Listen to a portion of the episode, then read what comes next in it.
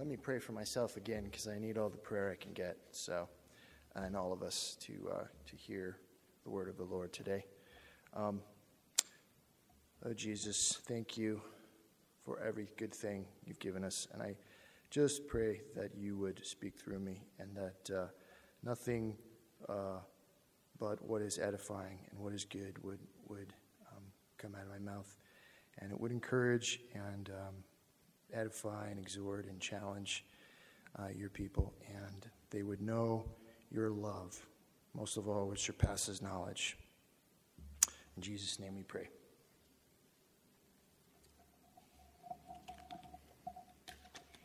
Well, I was telling Phil there that I got a call from Kevin er- earlier this week, and I was, you know, so overjoyed to hear that he was, uh, you know, had a new child and everything coming that uh, I couldn't say no, so here I am.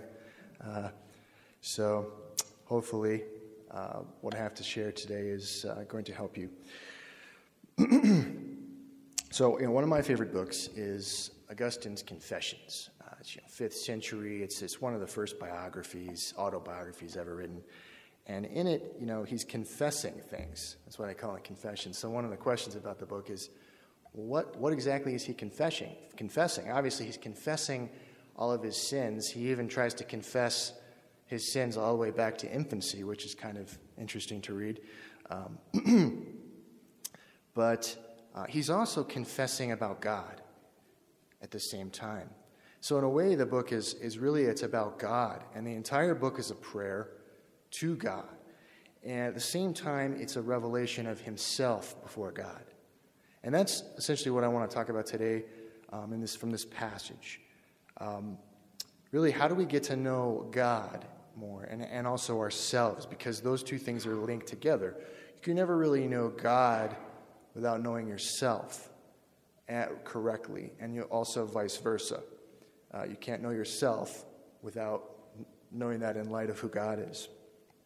You know, which is why the scripture is so important as God has spoken to us and revealed himself and revealed who we are and also who we're supposed to be before him. So let me just read a little um, passage. It's kind of, you can think of it as another prayer. Um, maybe my whole sermon today will just be prayers, but from Augustine, and um, just it illustrates kind of what I'm saying here.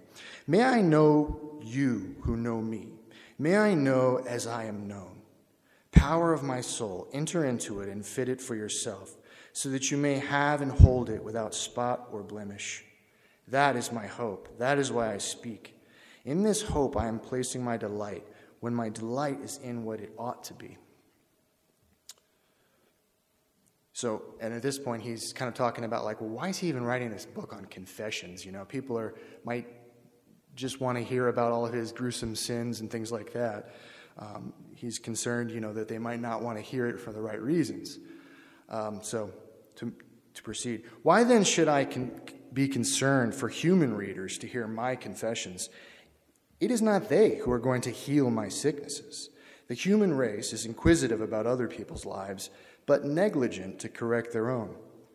Why do they demand to hear other, other people, excuse me, why do they demand to hear from me what I am when they refuse to hear from you what they are?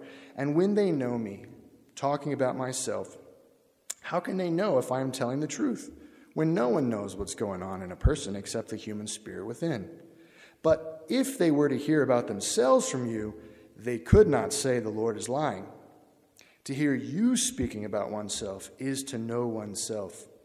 Moreover, anyone who knows himself and says, This is false, must be a liar.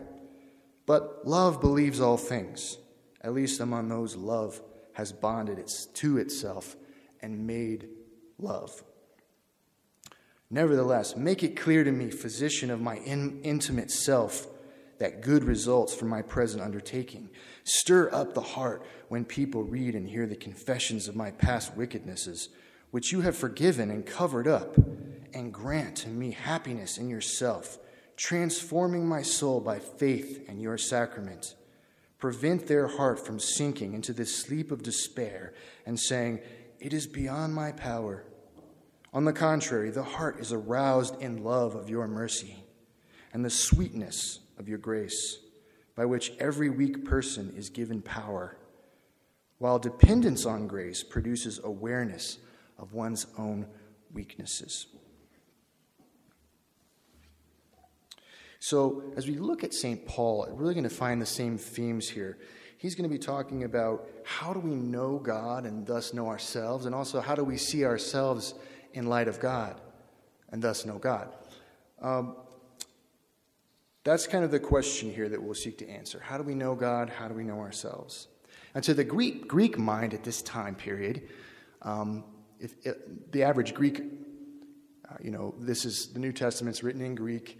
Um, Ephesians is a part of, uh, well, actually Asia Minor, but it would have been considered Greek at that time. Um, if you ask them, How do you know God? What do you know about God? They would have said, uh, I don't know, like a bunch of weird myths, and maybe there's something moving everything, moving the world. You know, they wouldn't have known much about God. But if you'd ask them about knowing yourself, they, they would have gotten really interested because a Greek saying is know thyself. It was inscribed on the uh, Oracle of Delphi. That would be where you go to maybe hear from the god Apollo about you know all these various questions you might have. So know thyself is it would have been you know popular, but as I mentioned, you know the Christianity is coming in here with its Jewish roots and saying, well, you can't really know yourself unless you know God. You can't know yourself without God. Um, on some level, you'll be blind. Lots of other Christian thinkers, as I mentioned, St. Augustine, also John Calvin says this very clearly, and Thomas Merton said the same thing. So if we have an incorrect view of ourselves, put it another way, put it negatively, that's going to bleed into our understanding of God. We'll never see God right if we have a poor view of who we are as an image bearer of God. It's like mixing dirt into water, you know. It'll permeate all the dirt permeates all the water. It's hard to separate. And then you start to see God, usually as a tyrant of some kind. Sometimes a benevolent grandfather in heaven, which is also a false view of God. So we've got to avoid those two extremes. And this passage really helps us to do that. So I really put it forward, not just to hear it read in church one time this week and hear me talk about it, but you know, meditate, read this passage a few times this week and roll it around in your mind. Let it sink in there because there's so many beautiful, fascinating parts of this passage. And as we go through, it's going to be almost a little bit like a shotgun because there's so many truths that Paul wants. It's almost like an explosion of truth about who God is and who we are. Um, so I can't really touch over everything. It's going to be kind of a flyover, but uh, I'm going to really touch on the main theme knowing God, knowing self, especially in light of God as our Father, right? And ourselves as children of God. That is the core of the Christian life. You've just reached the, the summit. You've climbed up the mountain.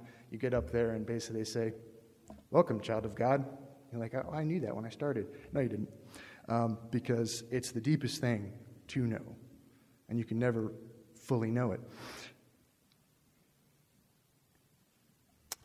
So, um, first, I'm just going to kind of go through the passage a little, point out some details, and a, I'm kind of a, you know, I'm like like to read. I'm kind of a thinker, so I'm going to go through a little bit of this, and then I'm going to talk about how it's relevant and, and how we should apply it to our lives. Really, how to boil it down.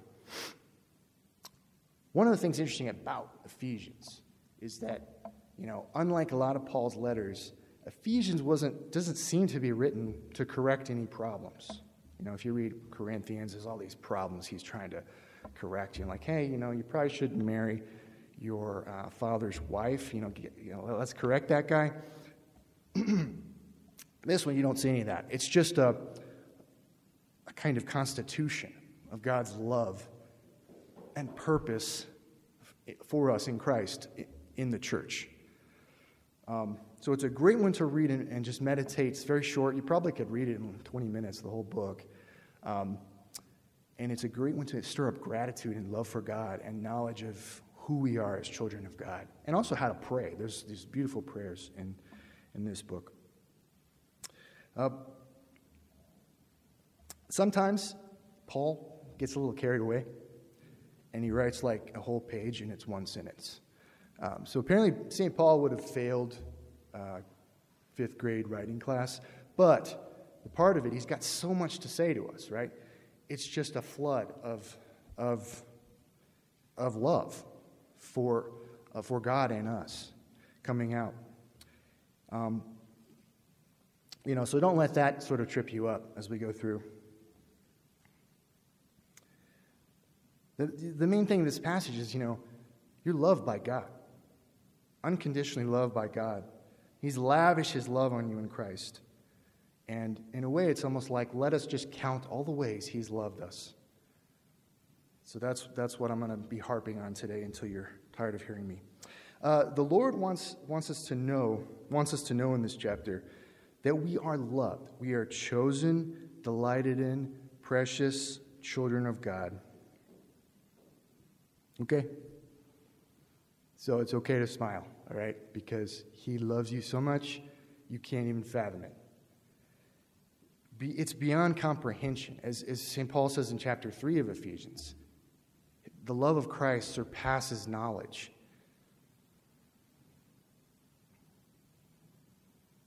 You know, we, we usually hear this kind of stuff and it's like a bumper sticker, you know, it's like, eh, yeah, yeah. Um, we, we almost treat this truth, I think, functionally, and myself included, as if it were below our understanding, as it's easy to understand. Really, it's so great that we can't fit it into our head. It's more like a bat trying to look at the sun. You know, the bat does not have the ability to take in the light of the sun. And in the same way, we don't have the ability to take in the light that we are God's children, loved unconditionally before the foundation of the world um, cherished, delighted in, rejoices over us with singing. You know, we, we just can't take it in. It's like trying to download, you know, a million gigabytes into your iPhone. It just, how do you do that? It's impossible. It's impossible. But thankfully, God has said there's a way. There's a way for this to be communicated to our hearts, not just our heads. And that's the Holy Spirit. Right? Paul says the love of God is poured out like a river in our hearts by the Holy Spirit. He actually says it's already been poured out, which is weird, you know, because most of us walk around like it's not true. Um, it's already been poured out. So we can ask the Holy Spirit, pour this out, reveal this love of God to me. Even though I'm broken, even though I don't, I'm not worthy, even though I have all these problems, I have this problem, this problem, this problem that needs to be taken care of first. Not really, because until we know we're children of God, all those problems, you know, take on a proportion that's just they, they, they become things that, that, if we see them in light of the love of God, you know, they're, they're just small little pebbles. They're, they're nothing compared to this ocean of God's love for us. So that's really good news, you know. We can simply ask our Father, like, Father, Help me, like, help me know you love me. I don't know it.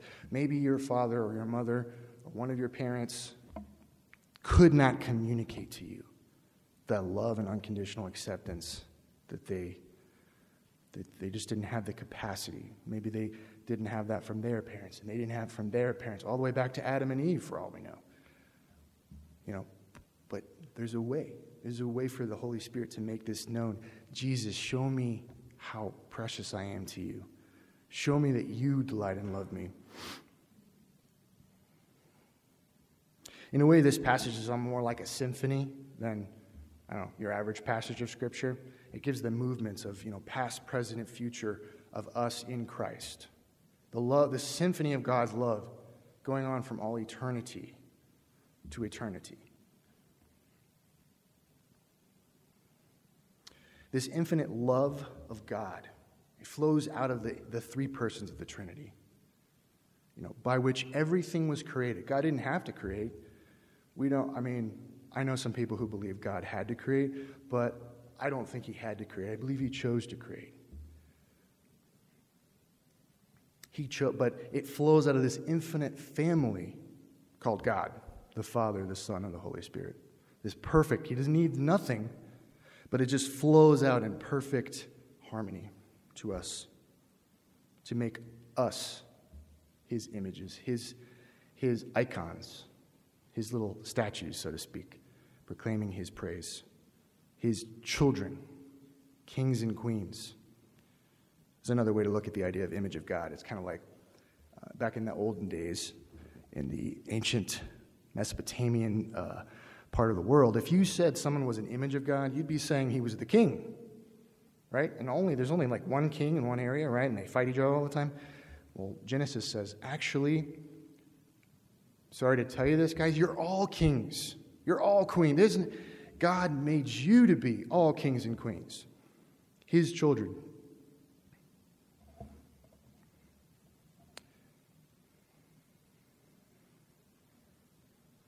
Why does he love us?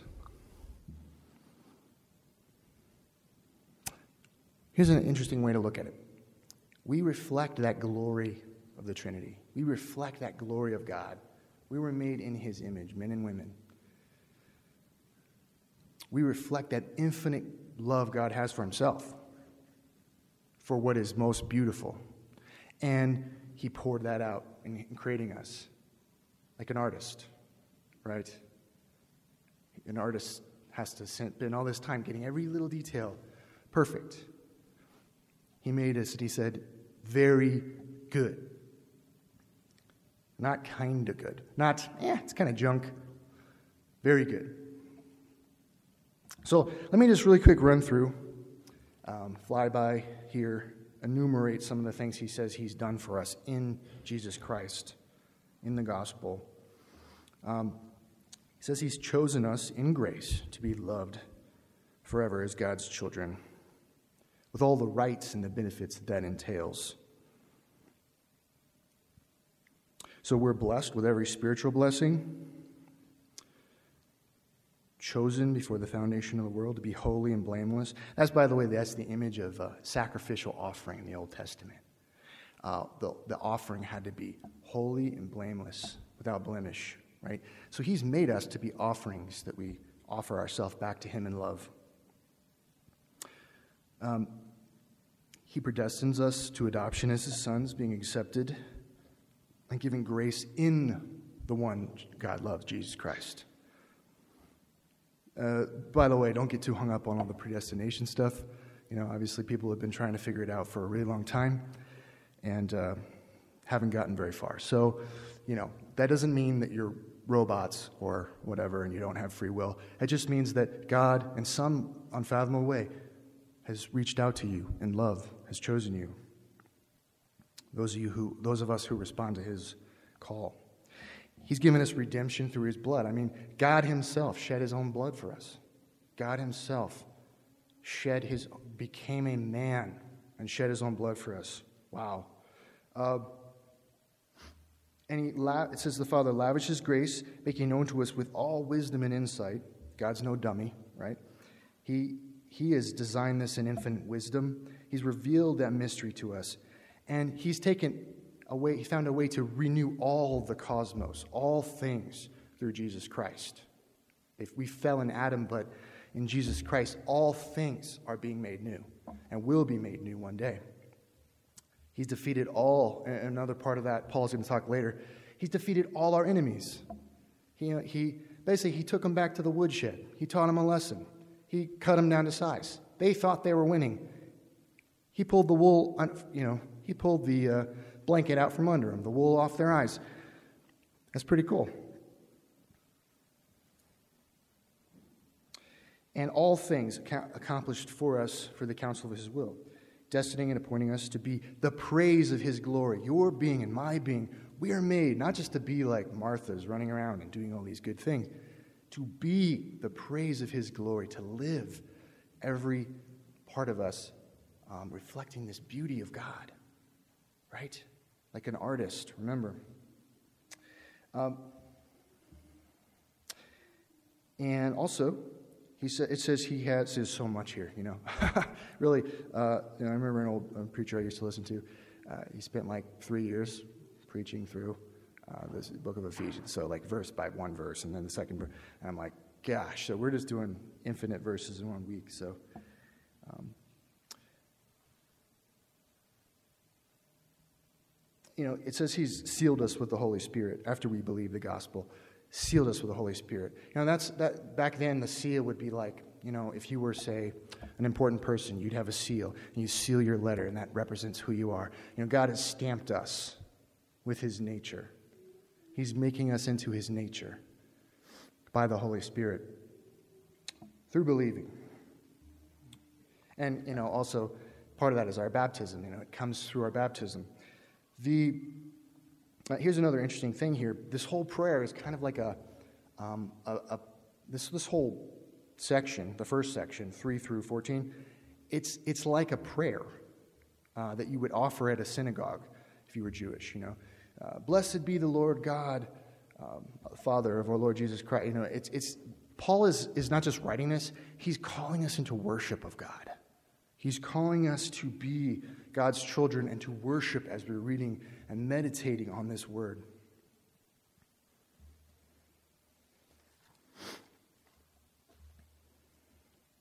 And, you know, he, he says over and over, and again, there's so many facets, I can't hit them all. He says nine times in Christ, or in Him, in the beloved. It's all in Christ. We have a union with Christ, right? We've somehow called to abide in Him. Jesus said, Abide in me, and I in you. You'll bear fruit. You know, apart from me, you can do nothing. Right? Even the good things you've done, you didn't even know. Christ was working in you. Sorry to take away the glory from us. And then, see, now so when I, I kind of get excited because in 15 through 17, he starts praying for him again. He says, I give thanks to you. I give thanks to God for you. And I pray that the spirit of wisdom and revelation and the knowledge of him, which is more valuable than all the treasures of the earth. One drop of knowledge of God, right? To our little pea brains, it's more valuable than your entire 401k or, you know, the salary of Bill Gates or whatever. Um, we just tend to not have eyes to see the, the value, the glory of God, the knowledge of our Father. So then he goes on, though. He doesn't just stop there. He doesn't just say, some people say, well, yeah, just you got to know God, know God. I want to know Jesus, I want to know God. Well, he also wants us to know ourselves in God. He says in, in 15 to 17, the spirit of wisdom, revelation, knowledge of God. Oh, sorry, 18 through 19. He says, um, that you might know the hope of his calling, the riches of his glorious inheritance in the saints, and the immeasurable greatness of his power in us who believe.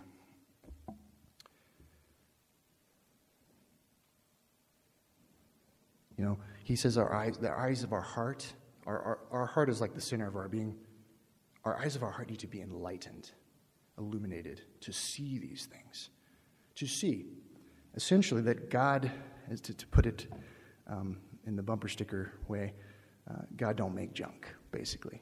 He has called you to be his child, to sit on his lap. He has, believe it or not, you are God's inheritance. You. All of us together corporately, but you are God's inheritance. And he's put the infinite power of God in you. The same power that raised Jesus from the, from the grave is working in us. But we usually don't have eyes to see that. You know, we don't need, you know, Tony Robbins empowerment seminars. All we need is to know the power of Jesus that dwells in us, to have that illuminated. And it's perfectly fine to ask Him to it, because we can't do it. We can't do it apart from His grace. We can't do it apart from His Spirit illuminating. To know it in your head is not fully to know it yet, um, to memorize it even. You, you have, we have to feel it. And the only way to feel it is for Him to touch us, you know, to transform us from the inside. You know, the Old Testament, what's the big promise? Oh, I'm going to give you a new covenant.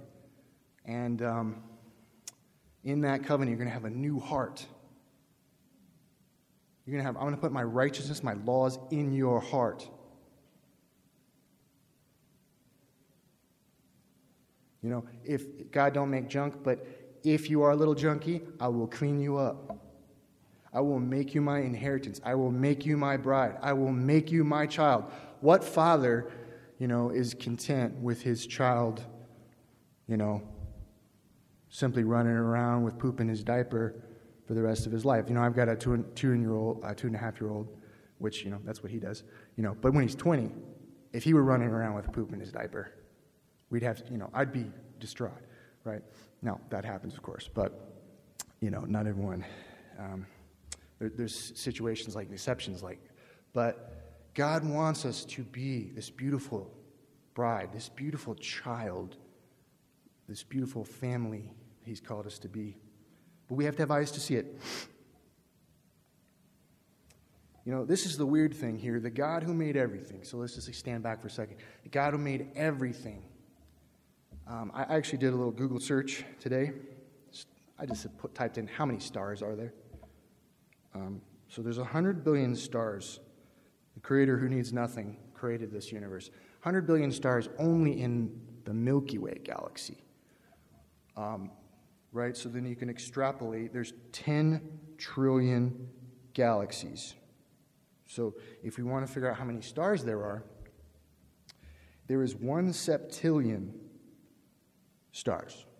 So that's a 1 to the 24th power. That's 1 with a 24 zeros after it. That's the God who inherit, wants to have you for his treasure and me. It's like a bat looking at the sun. I mean, it's just like, I mean, it's like, how do you even comprehend one with 24 zeros? You can't comprehend an infinite God, a God who has no limits. I mean, 1 to the 24th, that's a limit. In God, there's no limits. So, what I'm getting at here, God is glorious, obviously, but I think a lot of times we fail to see the glory He's put in us and our neighbor, you know, our neighbor as well. We downgrade our neighbor. We don't see how glorious he. So C.S. Lewis once wrote the following: It is a serious thing to live in a society of possible gods and goddesses. Speaking metaphorically, by the way. To remember that the dullest and the most uninteresting person you talk to may one day be a creature which, if you saw it now, would be strongly tempted to worship, or else a horror and a corruption such as we now meet, if at all, only in a nightmare. All day long, we are in some degree helping each other to one or the other of these destinations. It is in the light of these overwhelming possibilities, it is with awe and the circumspection proper to them, that we should conduct all our dealings with one another, all friendships, loves, all plays, and politics. There are no ordinary people. You've never talked to a mere mortal nations and cultures and arts and civilizations. These are mortal, but their life is, is to ours as the life of a gnat. It is immortals with whom we joke with, work with, marry, snub, and exploit. Immortal horrors or everlasting splendors. So that's all of us in this room today. I mean, we're either going to be an immortal horror, something that, that, that in your worst nightmares you, you, you couldn't fathom or we're going to be um, everlasting splendors. And He hasn't destined you and me to be immortal horrors. You know, that would be our choice. We would be saying, no, no, thank you very much. He's called us to be His inheritance. Paul proclaims uh, later on throughout 20 through 23 Christ's victory over all the rulers and authorities. But what does that mean? Well, this is the Jewish way of saying the demonic hierarchies that exist in this world, that are behind all the wars and the evils that we see and we blame people for. Well, behind that, there you peer, pull back the um, curtain. There's these creatures that are invisible, intelligences that are manipulating. Basically, Jesus has taken these, he has exposed them for what they are. It's a farce. It's a farce. This, this is false power plays and all that. Jesus at the cross basically said, No, I am, I was crucified, but I'm innocent. You know, so we can't really go back to, to, to the things that drive then all the machinations of the nations. You know, what, what brings the co- what brings a nation together? Okay, it's not love and harmony. Uh, what brings the world together is not peace and, and, and, and ice cream. What brings the world together is a common demonization of something. and, and, they basically go after people, um, scapegoat them. And then that brings everyone together. Yay, now we have a common enemy, and now we, uh, you know, but Jesus said, no, look, I was scapegoated for you. I've exposed this all as an illusion. And so he's defeated the, the demons behind this, this charade. And so we don't have to fear them anymore. We don't have to fear the nations. The, the nations are not gods. Um, these demons are not gods. We don't have to worship them anymore. You know, if you were in Ephesians, your neighbor would be worshiping a demon. You know, that's just, if they weren't a Christian, they would be worshiping some demon or other, right? But he's saying, no, all these, these demons were destroyed at the cross. I mean, not totally, they were, they were sort of disarmed. Um, and here's what I want to get that's for you and me that he did that. It's the same theme. He loves us and he did this for us. To show his great love, he has disarmed, he has defeated our enemies once and for all. And now we can kind of sit back and laugh at them and just, you know, enjoy the good things God's given us. So, how can we make this hit home a tad more? I know this has probably been a little abstract for the last 10 minutes. Um, you know, it, these things all seem like nice spiritual things, I'm sure. But deep down, we all know our own brokenness, our barrenness, our, our broken dreams, our, our difficulties, know, sicknesses, whatever we've had to go through, loss of loved ones, and, you know, our fears and our anxieties, our anger. We have, you know, we're not all just sort of angels in here, right? We all have troubles. We live in the flesh here. Um, so, how do all these spiritual words and concepts um, you know, hit home? Well, you know, Jesus uses a really good parable, I think. Um, it's probably the most famous parable of all. I think this kind of illustrates how we respond to this information. This, this, you know, God loves you. He's your Father. He's calling. He, you know, run to Him. He runs to you. It's the parable of the prodigal son, and I think in the parable of the prodigal son, we can see how we re- options for how we respond to this, this idea that He loves us and wants to be our Father. So, you guys remember the story. Know, the younger son, he asked for a little um, inheritance early so he could leave. He wasted on wild living parties. Um, he runs to the end of his resources and to the point where he's working for a farmer and he want, he's so hungry he wants to eat what the pigs are eating, you know, the stinky, sloppy pigs. So he comes to himself. He says, Well, man, shoot, even my father's servants have got better than this. I'm going to go home, ask my father, make me your servant. I'm not worthy to be your son anymore. So he gets up, hobbles on home, and his, says his father saw him from a long way off, had compassion. He was waiting for him. He ran to him, embraced him, and started kissing him over and over and over. What? Uh, and then the, he starts going through his speech. The son starts saying, Well, Father, I'm not worthy. And you make me. Uh, he doesn't really even get to finish the speech because the father says, Bring out the best robe, put it on him, put a ring on his finger, sandals on his feet. Bring out the best, the best calf we have and kill it right now. We're having a party. You know, that would be like once a year kind of thing, right?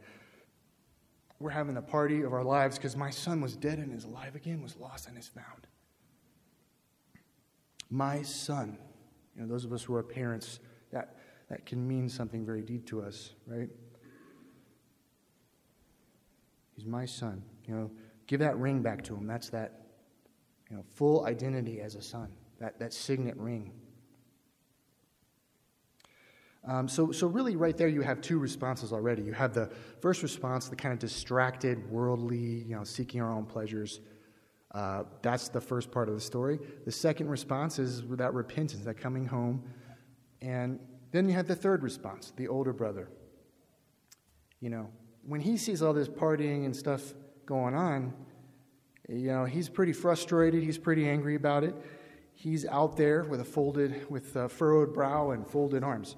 And he's saying, Not today. I've been working. I've been working, working for you for years.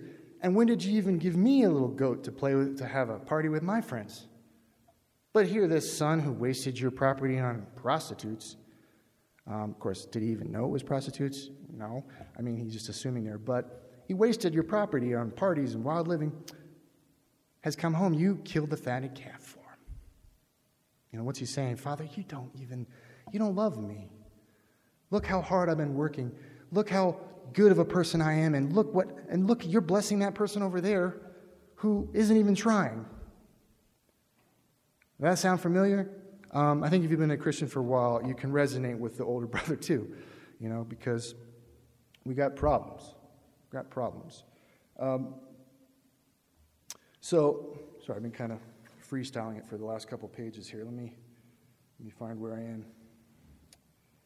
Um,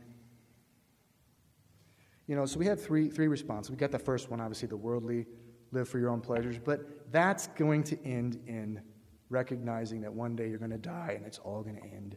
And what's all this life for, right? And you're going to come to the end of your resources. Maybe many, many of us have gone through that on some level. And we realize this world is nothing if there's no God and there's no God who loves me like, like Christianity teaches.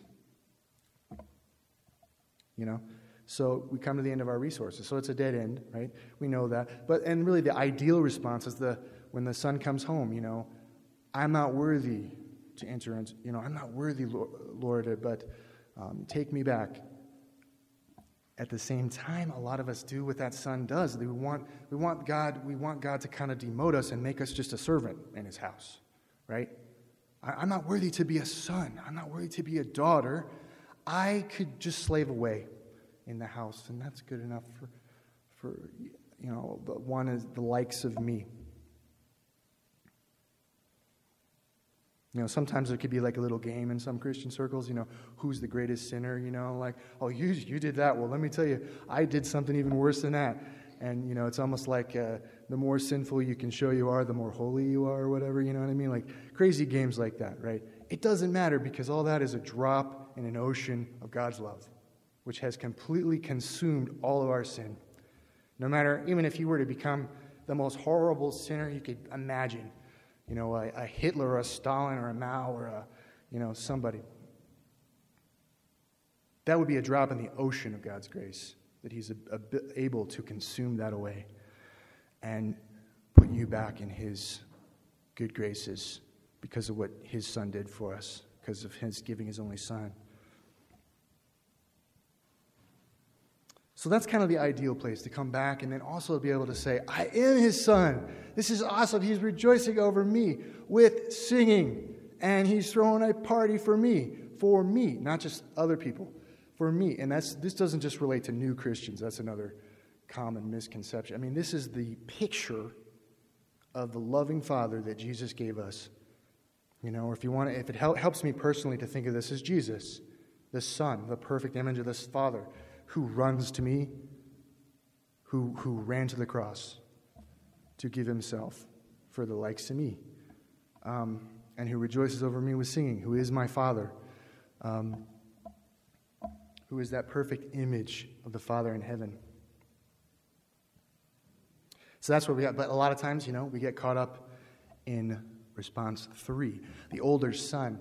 The older son's response is basically to somehow believe that if he works enough, if he does enough, then God will, re, uh, God will, you know, you know, love him. And, uh, you know, and then he maybe, see, what we try to do is we, we try to do this thing where we create our own little kingdom, right? Our own little religious kingdom, or could be our political religious kingdom. We, could even, even non religious people, I think, have this religious tendency that they try to play out. You see it playing out in politics today, you know, where if you're, if you're not in, you're out. And, you know, we, we play all these little games, right? It, whatever letter you have by your name, you know, you're not, you're not worthy of being a child of God. So, um, there's a weird thing he says, if you, and I love this parable. He says this, there's so much insight in this parable. I'd encourage you guys just to make it your meditation for the rest of your lives. You'll never exhaust it. Same with Ephesians 1 or many parts of the Bible. Uh, the older son says, you didn't give me a goat to eat with my friends. That's weird. Why doesn't the older son want to party with the father? You know, with the son who's come back, the, the, the younger son. Well, he wants his own little thing over here. He wants God to bless his thing, right? And God doesn't bless your thing or my thing, He blesses His things. That, so we have to completely surrender to the Lord, you know? And that's a call to His love. That's not a call to tyranny or anything like that.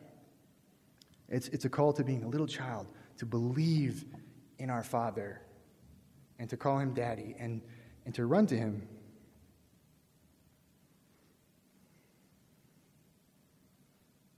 You did not give me a little goat to eat with my friends. So when we hear all this stuff about, you know, God's love, I think we, we have a hard time. We struggle sometimes. But we need to push through that. Push through that. Let God, you know, open your heart, the gentleness of God that maybe you've never experienced um, from your earthly parents, or maybe one parent but not the other. You know, there's so many, uh, there's so many versions of it, right? Or you had no parents, what does the father say to the older son, though? Interestingly, he says, All that I have is yours.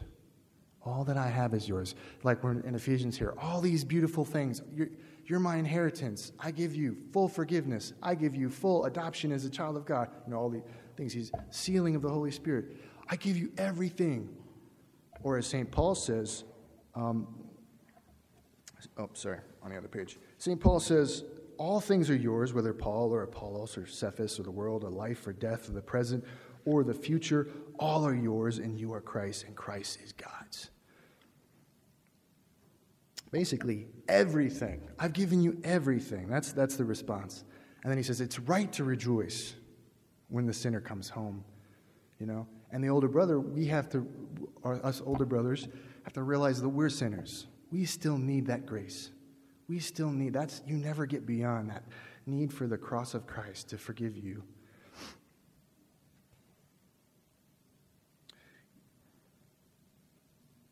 You know, we exist to be the praise of his glory, his beloved children. We are totally encircled with his divine love, which encloses us and turns us inward and, and turns us to him inwardly.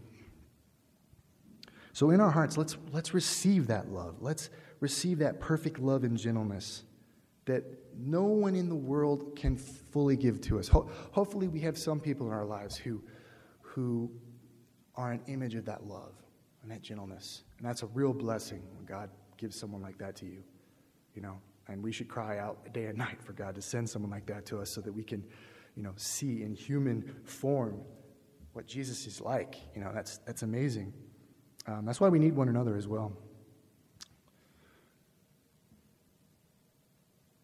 We, but with it, even with that, you know, I mean, I know, I think, okay, that's pretty basic. Be open to the love of God, be open to His um, wanting to be your Father.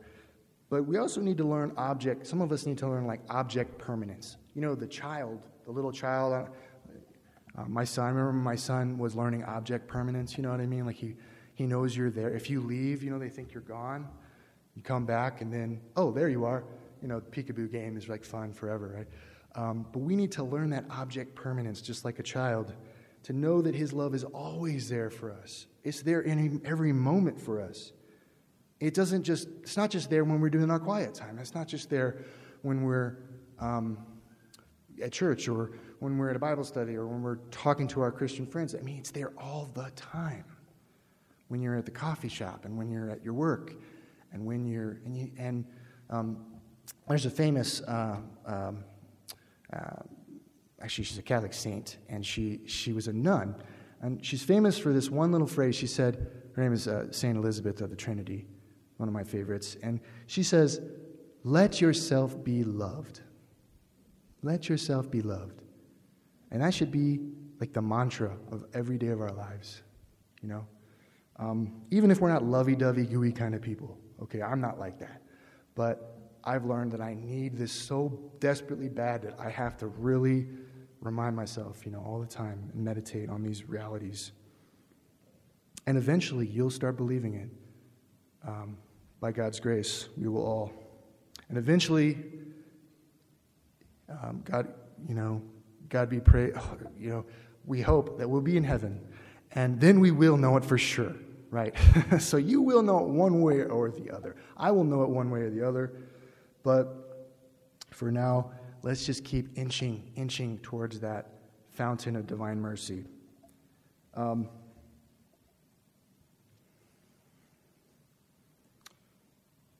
let's go, to use a really bad dad joke, let's go sunbathing. Let's just bathe in the Son of God every day, His glorious blessings all around us, the beauty of nature. Everything you see is an emblem, not of God's hate, but of God's love, of God's mercy, of His tenderness, of His beauty. Every squirrel eating a nut is a sign that He is there and loves you.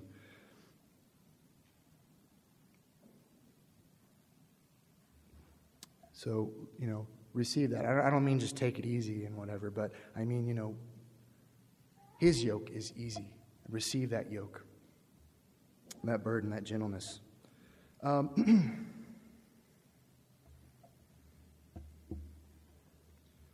so, you know, another, another way we could say this is, you know, as Jesus said to Mary, uh, he says, one thing is necessary. Mary has chosen that great part. Or as David says, uh, you know, one thing I've desired, one thing I've desired my whole life, just to see this beauty of the Lord, to dwell in the house of the Lord, to, be, behold his beauty, his face towards me. And beholding that beauty, my friends, we, we also see our beauty. And that's what I want to get at today. You are beautiful in Him, He is beautiful in you. So let's hold fast to this word, this scripture. Um, let's not start revising it. Let's not start seeing, you know. Um, there's a funny thing about going to seminary. You know, you learn so much about the Bible. I just kind of want to end with this point because I heard from Kevin about some troubles, you know, in the denomination. Um, and one thing about seminary, sometimes you, you study so much, you start to kind of convince yourself at times that what you want to be true of Scripture is true. Because you can find almost any scholar to support your point of view, and some of them are smart enough to make you feel like it's a plausible interpretation. Um, you know, but it's a slippery slope. It's a slippery slope when you start getting into all that, you know, um, you know, you know, well, this, this cult- culturally, this meant this, and this doesn't mean this for us. And so, and once you start doing that, though, eventually we cut ourselves off from that relationship with the Father, from that childlike relationship, from just accepting His authority you know, over us. And it cuts the heart out of our Christian faith. So I want to encourage you guys not to flirt with that at all. Um, you know, hold fast to what the church as you know, from all time has taught. Uh, and then we will be in a place where we can still be a child of God. We, we don't have to wonder if God loves us or not. We don't have to dismiss the Old Testament and accept the New Testament. We don't have to do any of that stuff because we can see He loves us from the beginning. Because we can read it together uh, with the whole church throughout time.